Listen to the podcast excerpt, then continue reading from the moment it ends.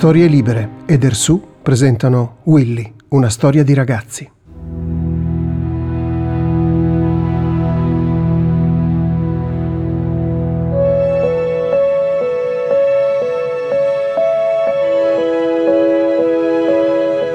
Appena staccava lui arrivava da noi, ma poi cioè, la cosa che io ricordo tanto è proprio l'entusiasmo che avevamo tutti noi quando lo vedevamo passare con la macchina che aveva staccato, tutto buio, il suo sorriso dentro la macchina, musica a palla e noi tutti quanti è arrivato Willy, è arrivato Willy. I fari blu, i fari blu, i fari blu, musica a palla, cerchioni neri, quattoni, certo, proprio coatto come sì, sì, no? Sì. Anche se la scena si ripeteva magari tutte le sere, era sempre la stessa scena, sempre la stessa curva di Paliano, ogni sera noi a ridere tutti perché si sentiva la musica nonostante i finestrini chiusi, noi dentro il bar. Michela Timperi e Caterina Montesanti sono due ragazze ventenni di Paliano.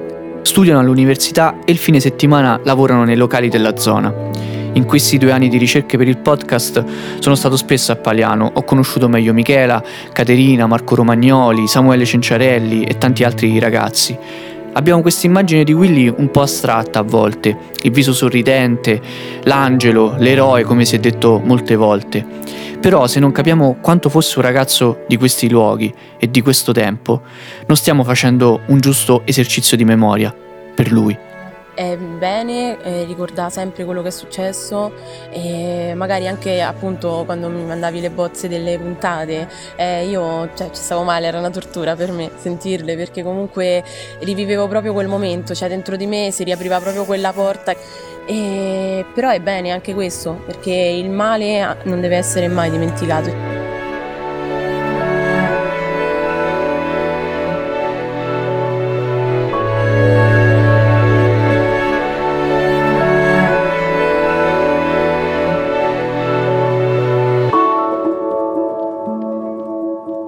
Abbiamo riscritto molte volte le puntate del podcast.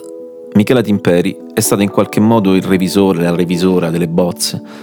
Ci ha consegnato le sue impressioni al primo ascolto, ci ha segnalato le persone da intervistare e i posti da inserire in questo racconto sonoro. Perché effettivamente tutta Italia pensa di conoscere il caso di Willy, ma forse per capire dov'è Willy adesso, dobbiamo andare in un bar di Paliano, proprio vicino quella curva, e come aspettare una Fiat Punto con i fari blu. Era una persona che quando arrivava non passava inosservato, cioè in un modo lo vedevi sì, che era arrivato lui, l'atmosfera cambiava, cioè, e io questo l'ho sentito tantissimo la sera che, una delle prime sere dopo l'accaduto, che siamo state al bar appunto, e io fissavo la strada perché comunque, cioè non lo so, proprio come ricordo adesso arriverà.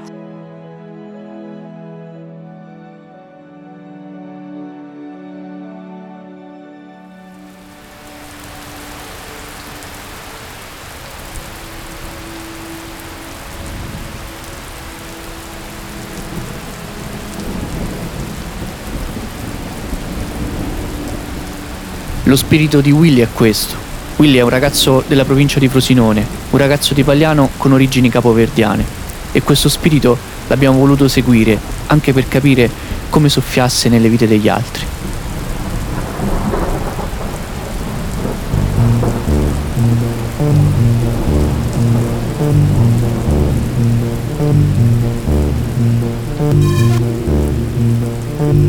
È dicembre duemilaventidue. Sono in macchina con Cristian Alessandro. Siamo sulla Palianese, la strada che da Colleferro porta a Paliano. Abbiamo raccolto quasi cento voci in questi due anni. È la storia di Willy che ci ha portato a conoscere altre cento storie diverse. È una storia che ci ha straziato e ci ha coinvolto, finendo per modificare il nostro sguardo. Ha cambiato il modo in cui guardiamo a questa piccola comunità, per esempio, ma anche al resto delle cose che sono accadute, che accadono in Italia, che accadono nella società. La storia di Willy ci ha aiutato a posare il nostro sguardo dove è più difficile farlo, sul male insensato.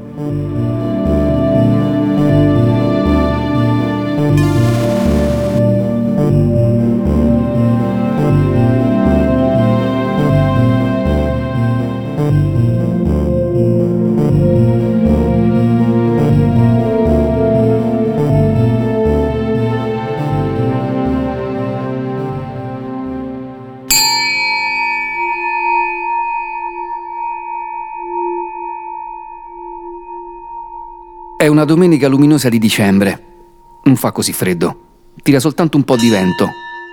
Passiamo davanti al campo sportivo di Paliano. È qui che hanno fatto i funerali due anni fa. I funerali di Willy. Tutti in bianco, in segno di purezza e gioventù. Tutta Italia è a Paliano, si dice. E per un giorno sembra reale. Al funerale di Willy ci sono il presidente del Consiglio Giuseppe Conte, il presidente della regione Nicola Zingaretti e ci sono tutti i sindaci della zona. È un funerale di Stato in pratica. Ciao Willy! Si sono svolti sabato mattina a Paliano, in provincia di Frosinone, i funerali di Willy Monteiro Duarte, il ragazzo di ventuno anni morto a Colleferro sabato scorso in seguito ad un'aggressione davanti ad un locale. Per volontà della famiglia, tutti i partecipanti all'esequio e centinaia di persone hanno indossato una maglia o una camicia bianca in segno di purezza e gioventù. Lo ha fatto anche Giuseppe Conte. In una diretta online, Giuseppe Conte annuncia che Willy riceverà una medaglia d'oro al valore civile. Noi dobbiamo... per evitare un caso che si ripeta, un caso come quello di Willy Monteiro, dobbiamo impegnarci tutti quotidianamente.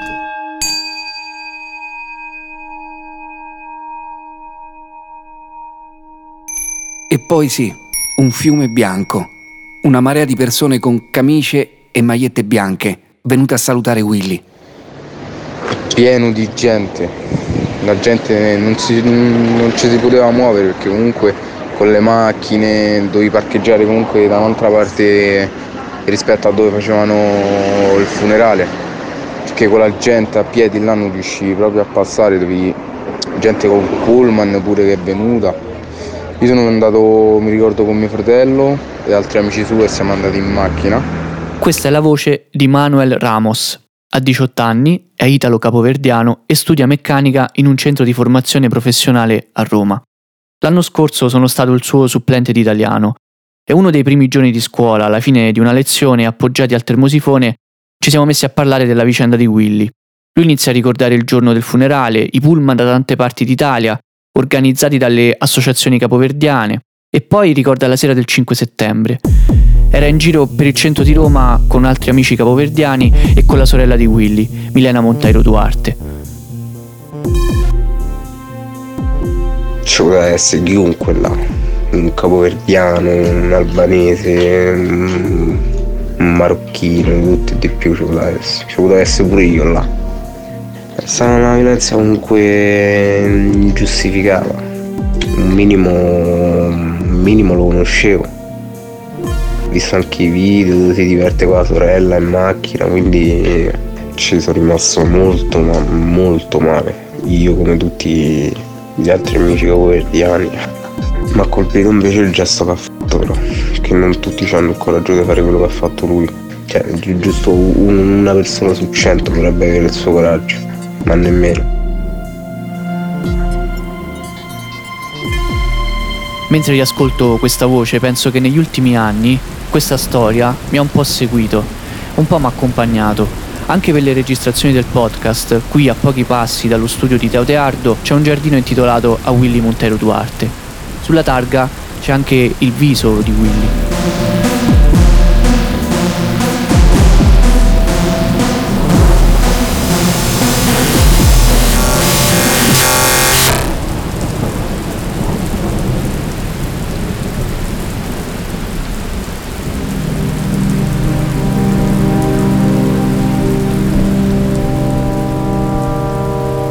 Per non aver fatto finta di non vedere.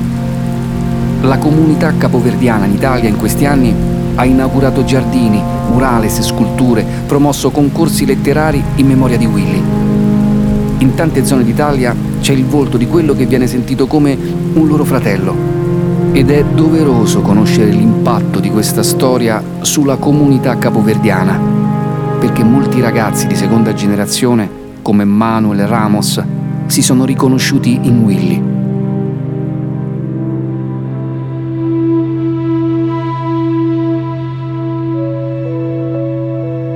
I genitori di Willy sono della mia stessa isola cioè dell'isola di, di mia madre e mio padre, quindi dell'isola di San Inclao.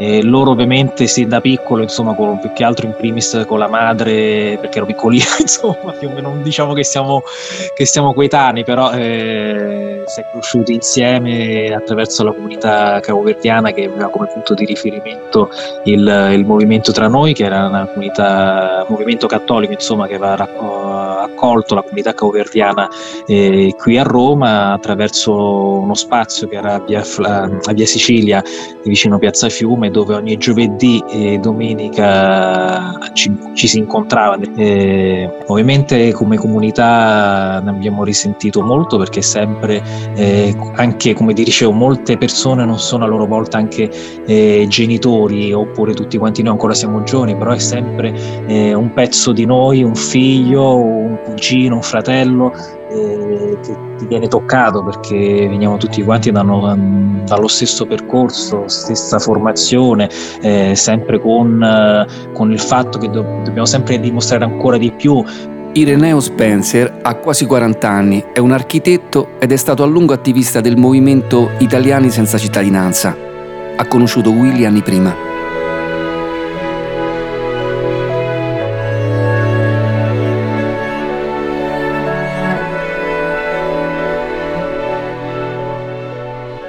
Ireneo Spencer ha inaugurato insieme alla famiglia di Willy i giardini vicino il Teatro Ambra Iovinelli e poi ha seguito tutti gli appuntamenti istituzionali con l'ambasciatore capoverdiano.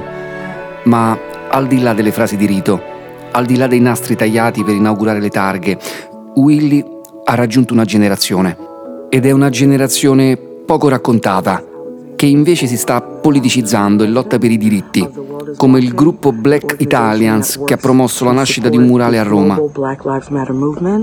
I'm making this video in light of a recent murder that occurred in Italy of a young black Italian man. His name was Willy Monteiro Duarte.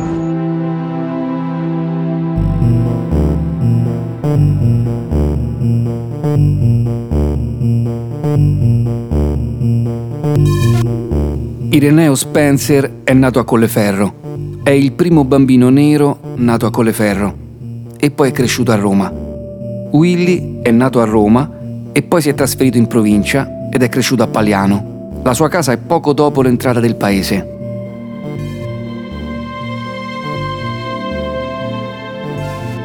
Noi stiamo salendo in macchina proprio verso Paliano. A destra si vede una conca piena di ulivi.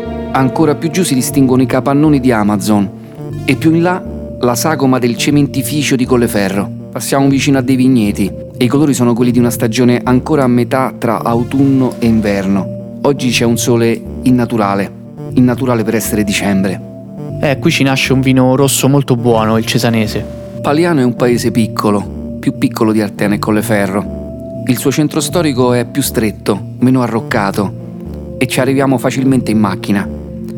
E proprio davanti all'ingresso del paese ci appare una costruzione surreale, una specie di chiesa con la facciata tutta storta. Sembra uno scherzo urbanistico, sembra, sembra che crolli da un momento all'altro. Eh no, Claudio, quella è una grande opera dell'archistar Fuxas. È una delle sue prime costruzioni quando non era ancora famoso. La realizzò all'inizio degli anni Ottanta. Praticamente è la facciata di una palestra che battezzarono con un nome altisonante, Gymnasium. È una palestra funzionante? No. Non è mai stata utilizzata e dopo la sua inaugurazione, anche quella un po' visionaria, questa genialata, diciamo, è rimasta così. E da quando sono nato non so quanti progetti di riqualificazione, di ristrutturazione ho visto proporre. In provincia come in periferia è un po' così, no? Si creano mostri e poi si riqualifica.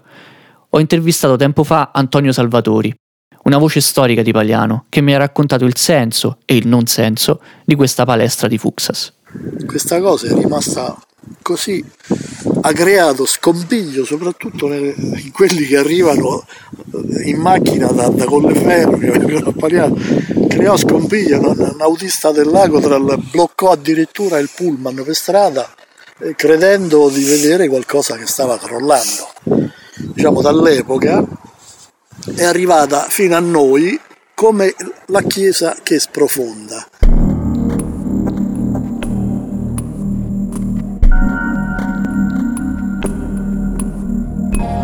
Antonio Salvatori che ci spiega le ragioni dietro quell'illusione assurda, partorita dalla mente di Fuxas, è un ex operaio della Videocolor, un'azienda di Anagni nata negli anni sessanta con i fondi della Cassa del Mezzogiorno. Era una fabbrica di televisori che presto diventa la seconda fabbrica più grande del Lazio dopo la Fiat di Cassino.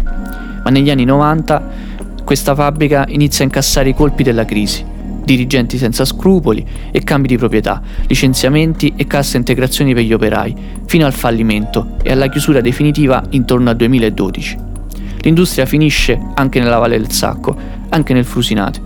E con quella fine, come spesso accade, si perde anche la memoria dei luoghi, si rischia di perdere la memoria dei luoghi.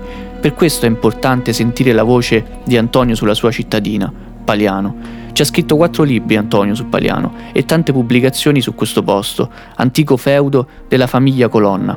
Ha condotto ricerche sulle lotte contadine e il su carcere Fortezza, una casa di reclusione che è qui dal milleottocento. Abbiamo vissuto per anni grazie alle industrie della Valle del Sacco, eh, prima con la bibiglia Colleferro, quindi tutta la, la, la massa di, di, di ex contadini, no? Perché Paliano è vissuto esclusivamente d'agricoltura.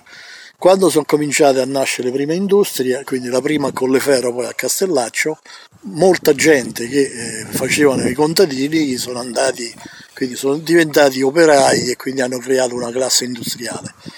Si è trasformata in operai nelle fabbriche, quindi Videocolor, Squib, Castellaccio. Quindi Cioceria, Anagni. Sì, è, diciamo proprio la, l'area, l'area di Anagni. Diciamo per noi è stata una, una valvola di sfogo, del lavoro, di salvezza, perché io sono andato a lavorare a Videocolor. Eh, ci ho lavorato trentacinque anni e grazie al lavoro della Videocolor sono riuscito a comprarmi una casa.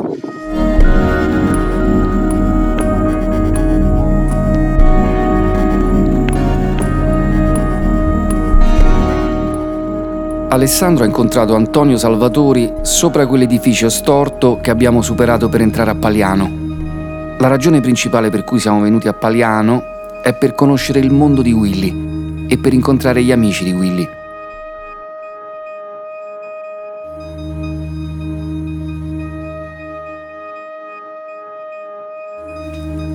Abbiamo parcheggiato nel centro del paese e ci siamo messi a sedere dentro un parco, vicino al convento. Un parco conosciuto da tutti come il Parco dei Cappuccini.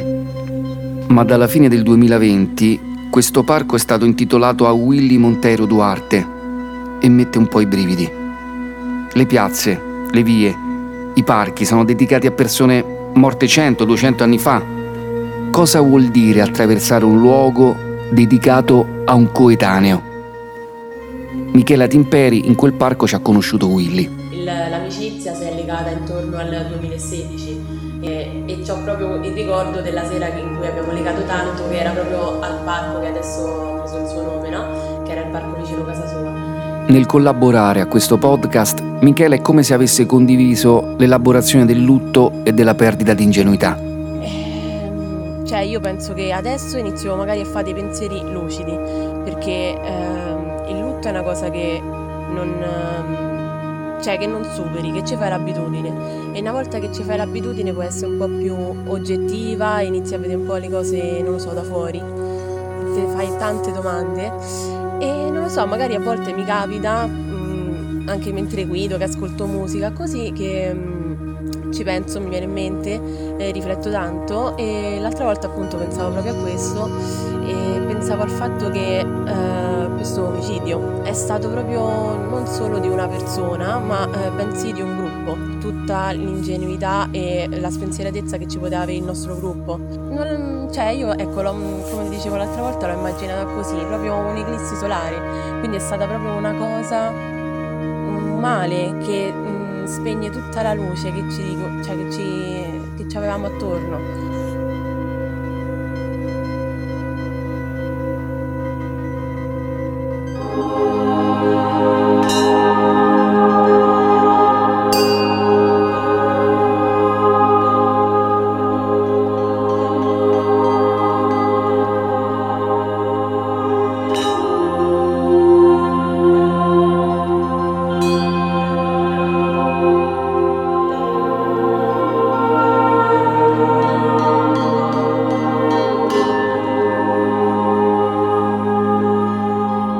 l'arcobaleno, la generazione luminosa, l'eclissi solare. Willy Monteiro Duarte è diventato un martire nazionale senza essere conosciuto. Per Michele e per tutto il gruppo resta l'amico che metteva allegria addosso, il cazzone, quello che sentivi arrivare con la Fiat Punto, i bassi che facevano tremare tutta Paliano. Willy piaceva tanto portare la macchina e io più che macchina la definirei la sua ragazza, perché appunto avevo un amore maniacale per quella macchina e la trattava veramente come se fosse appunto la sua fidanzata e puliva le ruote con lo spazzolino addirittura, quindi era molto affezionato a quella macchina, forse anche perché fu frutto dei suoi primi sacrifici al lavoro, l'aveva comprato con i suoi soldi, quindi la prima macchina comprata con i suoi soldi è sempre una bella cosa. Marco Romagnoli ci è andato a sbattere addosso a quella Fiat Punto, ce l'ha raccontato nella scorsa puntata. Da quel piccolo incidente nasce anche un tatuaggio condiviso che imprime sulla pelle una canzone di Noiz e oggi anche il ricordo di Willy. Ma qui a Paliano c'è una generazione intera che condivide lo stesso tatuaggio. Ce lo ha spiegato Serena Montesanti, trenta anni, assessora alle politiche giovanili a Paliano. L'abbiamo incontrata proprio nel parco Willy Monteiro Duarte. È, è bello il fatto che ognuno di loro abbia anche deciso di ricordare il loro, il loro amico con un tatuaggio, e ognuno poi non ha lo stesso tatuaggio, ma ognuno poi ha scelto di tatuare un'immagine, una frase, un, la lettera in modo, in modo diverso. Nel corso degli anni poi ho scoperto che anche altri ragazzi, non solo di Paliano ma anche delle zone, delle zone limitrofe, hanno poi deciso di, di fare un tatuaggio in ricordo di, in ricordo di Willy. Quel simbolo è come se diventa, se fosse, se è, diventa appunto il simbolo di una generazione. Una W con una aureola. Dove, dove ce l'avete? Sul polso, eh, sul polso abbiamo sì. Qui sul polso tutte e due una W con una, una piccola W con un'aureola sopra. È solamente un modo per inciderlo per sempre sulla pelle. Se ce l'hanno tante persone? Sì, del nostro gruppo quasi, quasi tutti. tutti. Sì, e vabbè, noi del gruppo ci siamo tatuati appunto la W che l'ha riportata dentro una frase, che si è fatto solamente la W, l'aureola sopra. Alcun, cioè, è brutto da dire, alcuni hanno, è stato proprio il primo tatuaggio di alcuni. Eh, cioè, è bello ricordarlo così, ma è brutto che una persona deve fare il primo tatuaggio per ricordare il suo amico, insomma. Cioè. In questa storia c'è una vita spezzata e ci sono tante altre vite segnate. Vite che ci hanno permesso di conoscere questo memoriale diffuso fatto di W sulla pelle, sui polsi di Caterina e Michela, sul petto di Leonardo Mosetti, sulla schiena di Marco Romagnoli. Con i murales conosciamo l'eroe, con la cronaca la vittima, ma è con le voci di Paliano che conosciamo Willy. Anzi, Willosbio. Willosbio. Willosbio? Sì, poi noi ci storpiamo i nomi. Uh-huh. E qui, qui che, come l'avevo storpiato il suo?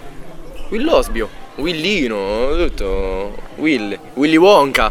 Willy Wonka. Willy Wonka. Oh. Io sembro un nigga o un nero. Un nigga, sì. Da negro così, ma per scherzare naturalmente. E lui di tutta risposta ci diceva sei in bianco de merda, tutte ste cose. Io mi ricordo le ultime conversazioni su WhatsApp che ci ho avuto, era una stronzata colossale che gli ho inviato la foto di Gesù nero e gli ho fatto... E io lo sapevo che tanto era così, Gesù è nero dall'inizio, infatti lui fa guarda che scide voi che gli sbagliati, infatti eh. Senti, la macchina di Willy eh, sa che, che fine ha fatto. La guida la sorella con la mamma. Infatti ogni volta che la vedo, ma non è per cattiveria, però mi piglia una fitta al cuore, mi piglia tipo quando magari ce l'ho davanti, la vedo che piena buca, faccio no. Oppure la vedo un po' di zozzeria, non è, non è possibile, non è possibile, non...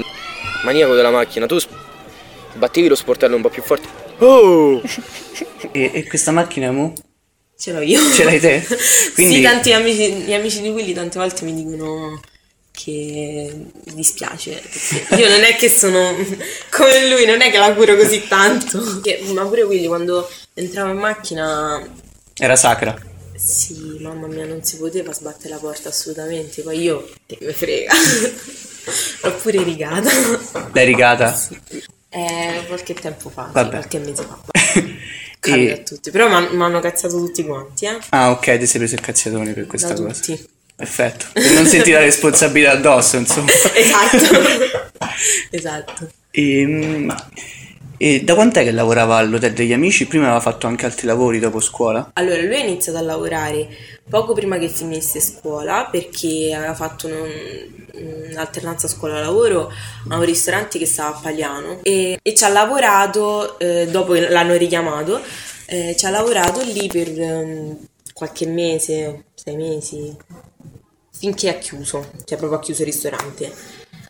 Poi dopo che ha chiuso il ristorante ha fatto una stagione in Calabria e tornando dalla Calabria, fine anno, inizio anno, ha, ha cominciato a lavorare all'Hotel degli Amici e saranno stati due o tre anni che lavorava là e poi basta. Si trovava bene? Sì, sì, sì, sì. Vabbè, comunque cioè, eh, lavorare in cucina è comunque un lavoro abbastanza duro. Eh, imparava sempre nuove cose, poi lui eh, non ha smesso di studiare, cioè nel senso non è che è andato all'università, però comunque c'aveva i suoi libri di cucina che eh, appena c'era un momento libero se li studiava tutti. Milena Monteiro Duarte, la sorella di Willy, conferma quello che ci hanno detto anche le amiche e gli amici, i colleghi: diventare uno chef, questo voleva fare Willy. A ripensarci è stato difficile anche far emergere questo elemento. In alcuni servizi televisivi c'è stata un'equazione banale e stucchevole: il ragazzo nero, tifoso della Roma, con il sogno di diventare calciatore.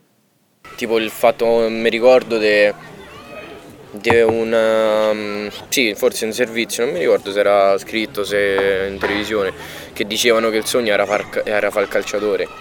Cioè, che cazzo è stata lì? Non ho mai sentito Willy di mazzo da grosso, volevo fare proprio il calciatore. Un'altra cosa che veramente mi ha dato tanto fastidio è che si era sparsa sta voce che il suo sogno era quello di giocare nella Roma, che era un calciatore.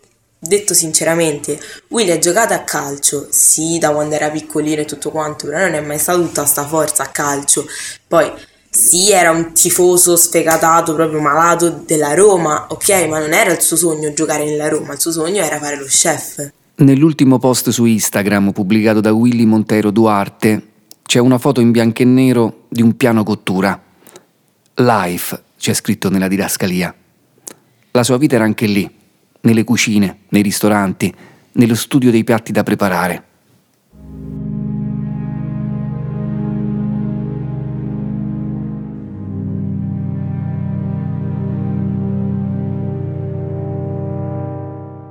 Quello che ci unisce molto è questa situazione del, della cucina. Io ogni volta che tocco un coltello, che faccio, chiudo un piatto, e lì mi fermo, perché quando un cuoco chiude un piatto è un po' una, un, una magia che appare davanti a te, un qualcosa di magico, perciò ti fermi, fai quel sospiro e, e sei contento, no, del lavoro che hai fatto. E lì, e lì penso molto a lui, penso molto a lui perché vedo molte volte una foto, una foto dove... Mh, Willy ha la, la divisa e i suoi occhi, i suoi occhi, noi che stiamo lì dentro possiamo comprenderli pienamente. Cioè questa cosa è una cosa che ci unisce molto. Questa è la voce di Luca Neves, è un cuoco d'origine capoverdiana, abita a Roma ed è un attivista di Black Italians. La sua famiglia frequentava quella di Willy. Lui se lo ricorda vagamente, a memoria di Willy bambino. Il papà di Luca organizzava spesso grigliate nella sua casa a Trigoria. C'erano tanti capoverdiani, tra cui Willy e la sua famiglia. Luca Neves è avvilito, forse capisce meglio di tanti altri la complessità di lavorare dietro i fornelli, tra contratti a intermittenza, precarietà e diritti negati. Ho sempre, ultimamente ho pensato, ma se mi succedesse qualcosa e questi prendono iniziative, ma io cazzo non posso dire nulla. Lo sai che tu mi stai dando la possibilità di dire facciamo le corna, è chiaro, eh? Però mi dai la possibilità di dire, io dico ora che se mi dovesse succedere qualcosa non voglio che si prendano queste marce con queste candele. Certo, una, una marcia per la persona sì, però... Eh, è già successo in passato, i primi anni tutto ok, dopo quei cinque anni finisce. No, ogni giorno noi ogni giorno dobbiamo combattere per far sì che non, che non succeda tutto ciò. Però insomma, marciare per strada per un diritto, ok? per, del, per, del, per, la, per la giustizia, per l'identità, per, per, tante, per tante situazioni. Ormai eravamo quasi un milione senza, senza un documento, senza un'identità. Adesso siamo quasi due milioni perché nascono altri figli, no? E, e comunque la burocrazia italiana non dà il documento. Io ho preso adesso, dopo quindici anni, un permesso di soggiornare nella terra dove sono nato, dopo quindici anni di, di lotta, di lotte, di lotte, di lotte, una dietro l'altra. Perciò ora come ora, tra virgolette, prendo un poco di aria, ma è un'aria che mi permette di soggiornare nella terra dove sono nato, perché sono nato qua a Reggina Elena. quindici anni d'inferno, non poter lavorare, non poter viaggiare, non poter far nulla, perché comunque non è un documento che ti permette di viaggiare, non è un documento per, che ti permette di firmare un contratto. Io ora ho trentaquattro anni. Quanto è stato difficile anche il mondo della cucina e questa condizione? Difficilissimo. Io ora che ho trentaquattro anni, come stavo dicendo, sto facendo per la prima volta il mio primo contratto nella mia vita. E da quant'è che lavori? Io lavoro da quando ne ho tredici quattordici nelle cucine. Luca Neves è anche un artista rap, sta lavorando a un progetto musicale in cui ci saranno anche delle barre per Willy, ma è nel suo lavoro di tutti i giorni che prova a rendergli omaggio, cucinando anche per lui. Che eh, dopo quel fatto, dopo il vuoto iniziale, ho pensato, come ti ho detto prima, cioè cercare di trovare un, un qualcosa che potesse renderlo eh, grande, cioè che potesse proseguire con il suo nome, quindi un nuovo inizio. Per me Willy era questo, era, io parlo da... ovviamente da, eh, da cuoco, no? Cioè per me era il fatto di, di vedere un fratello che con tutti i sacrifici del mondo aveva intrapreso questo percorso e quindi lavorava dodici quindici ore al giorno, perché tanto il nostro lavoro è quello. Questa voce l'abbiamo sentita già nelle altre puntate, è di Samuele Chelucci, è quel ragazzo di Colleferro che fa il cuoco a Milano e che ha salutato Willy poco prima che venisse ucciso. Eh, che è successo? Che dopo due o tre mesi dall'accaduto vado a Piazza Cubetti, eh, prendo un caffè giù al bar, lo trovo chiuso, però chiamalo destino, chiamalo come vuoi, trovo tre o quattro ragazzi con cui condividiamo eh, il percorso su a Fiuggi, perché tutti i ragazzi più grandi di me parlavamo del più del meno e nasce la cosa di dire: oh, ma ti immagini un giorno se riusciamo tutti quanti a eh, rientrare nella stessa cucina e fare un evento, eh, quindi portiamo ognuno il proprio, la propria idea, il proprio sapere, e magari lo facciamo per beneficenza. E quindi da lì ho detto: perché non portare nostro fratello ovunque, soprattutto raccontandolo? Cioè, ma da nulla è nata sta cosa. Non è possibile raccontare Willy e la sua generazione, i suoi amici, senza raccontare questa passione per la cucina. E questa è la ragione per cui a un certo punto io e Alessandro Coltrè ci siamo ritrovati in questa aula dell'alberghiero a Fiuggi, dove Willy e i suoi amici erano degli studenti, proprio perché i suoi amici eh, Samuele Chelucci, Marco Romagnoli e tutti gli altri avevano fatto un pranzo per Willy, e questa è stata forse la sorpresa più bella che ci ha regalato l'incontro con gli amici di Willy. Noi stessi a mangiare le cose che avevano preparato in questo pranzo da veri chef. Un pranzo gourmet praticamente, con piatti elaborati, con cibo e vino locale, con l'accoglienza da Grand Hotel, tutto pensato da chi oggi lavora in giro per l'Italia e all'estero come chef, come responsabile di sala, come sommelier. Tutto in memoria di Willy, qualche giorno dopo il suo compleanno. Per Samuele Chelucci e gli altri organizzatori, questo pranzo è stato un modo per riprendere quel futuro spezzato e renderlo immaginabile, omaggiando Willy insieme, dietro i fornelli della loro scuola. Verso la fine del pranzo, le professoresse e i professori dell'alberghiero hanno consegnato alla famiglia di Willy il suo diploma. Non l'aveva ancora ritirato. Fino al giorno prima che succedesse ciò, io ero una ragazzina, proprio una ragazzina, che pensava solamente a uscire, a divertirsi. E, però con questa cosa, diciamo che son, mi sono trovata, sono stata costretta, diciamo, a crescere all'improvviso, e ho inizi- cioè tutto insieme ho iniziato a lavorare, ho iniziato a pensare a un futuro, all'università, poi vabbè sono rimasta incinta, ho avuto la bambina, ho preso un cane, quindi sono cambiate molte cose per quanto riguarda la mia responsabilità, il mio, la mia crescita. Anche perché quando ti succede una cosa sulla tua pelle, una cosa del genere, tu inizi a pensare veramente al, al valore della vita, Quindi ok, divertirsi è sempre, cioè se, il divertimento deve essere sempre presente, ovviamente. Che penso sia pure un po', non lo conoscevo, però un insegnamento anche questo è tuo fratello. Sì, ormai. Esattamente, cioè lui nella sua vita ha sempre cercato di conciliare divertimento, lavoro. Comunque, cioè, lui andava a lavorare, tornava, si faceva la doccia, usciva, anche se il giorno dopo si doveva svegliare presto, non gli interessava, poteva fare pure after, però usciva. Perché, cioè, mamma tante volte pure gli diceva: "Ui, ma stai un po' a casa, riposati". Eh, ma io devo avere la mia vita sociale. Per chi è una vu doppia tatuata, per chi fa il cuoco lontano da Colleferro, per chi aspettava ogni sera i fari blu di una Fiat Punto, quella vita insieme manca da impazzire. Cioè, si vedeva in faccia che era quello che voleva fare, era il mondo suo quello, deve fare il cuoco, gli piaceva tanto, ha sempre fatto quello, quindi non ci stava manco bisogno di chiederglielo, penso. Cucinava per voi ogni tanto? Io non mi sono mai mangiato niente, a me non mi ha mai cucinato niente, non ho mai mangiato niente che ha fatto lui, infatti questa ce l'ho, ce l'ho segnata, manco una pasta, non lo so, aglio, olio e peperoncino, sì, niente.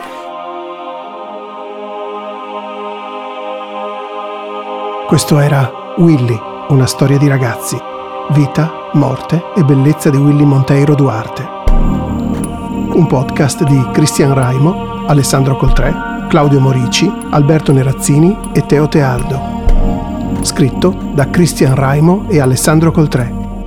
Voce principale di Claudio Morici. Musica e drammaturgia sonora di Teo Teardo. Registrazione e editing voci di Francesco Fazzi.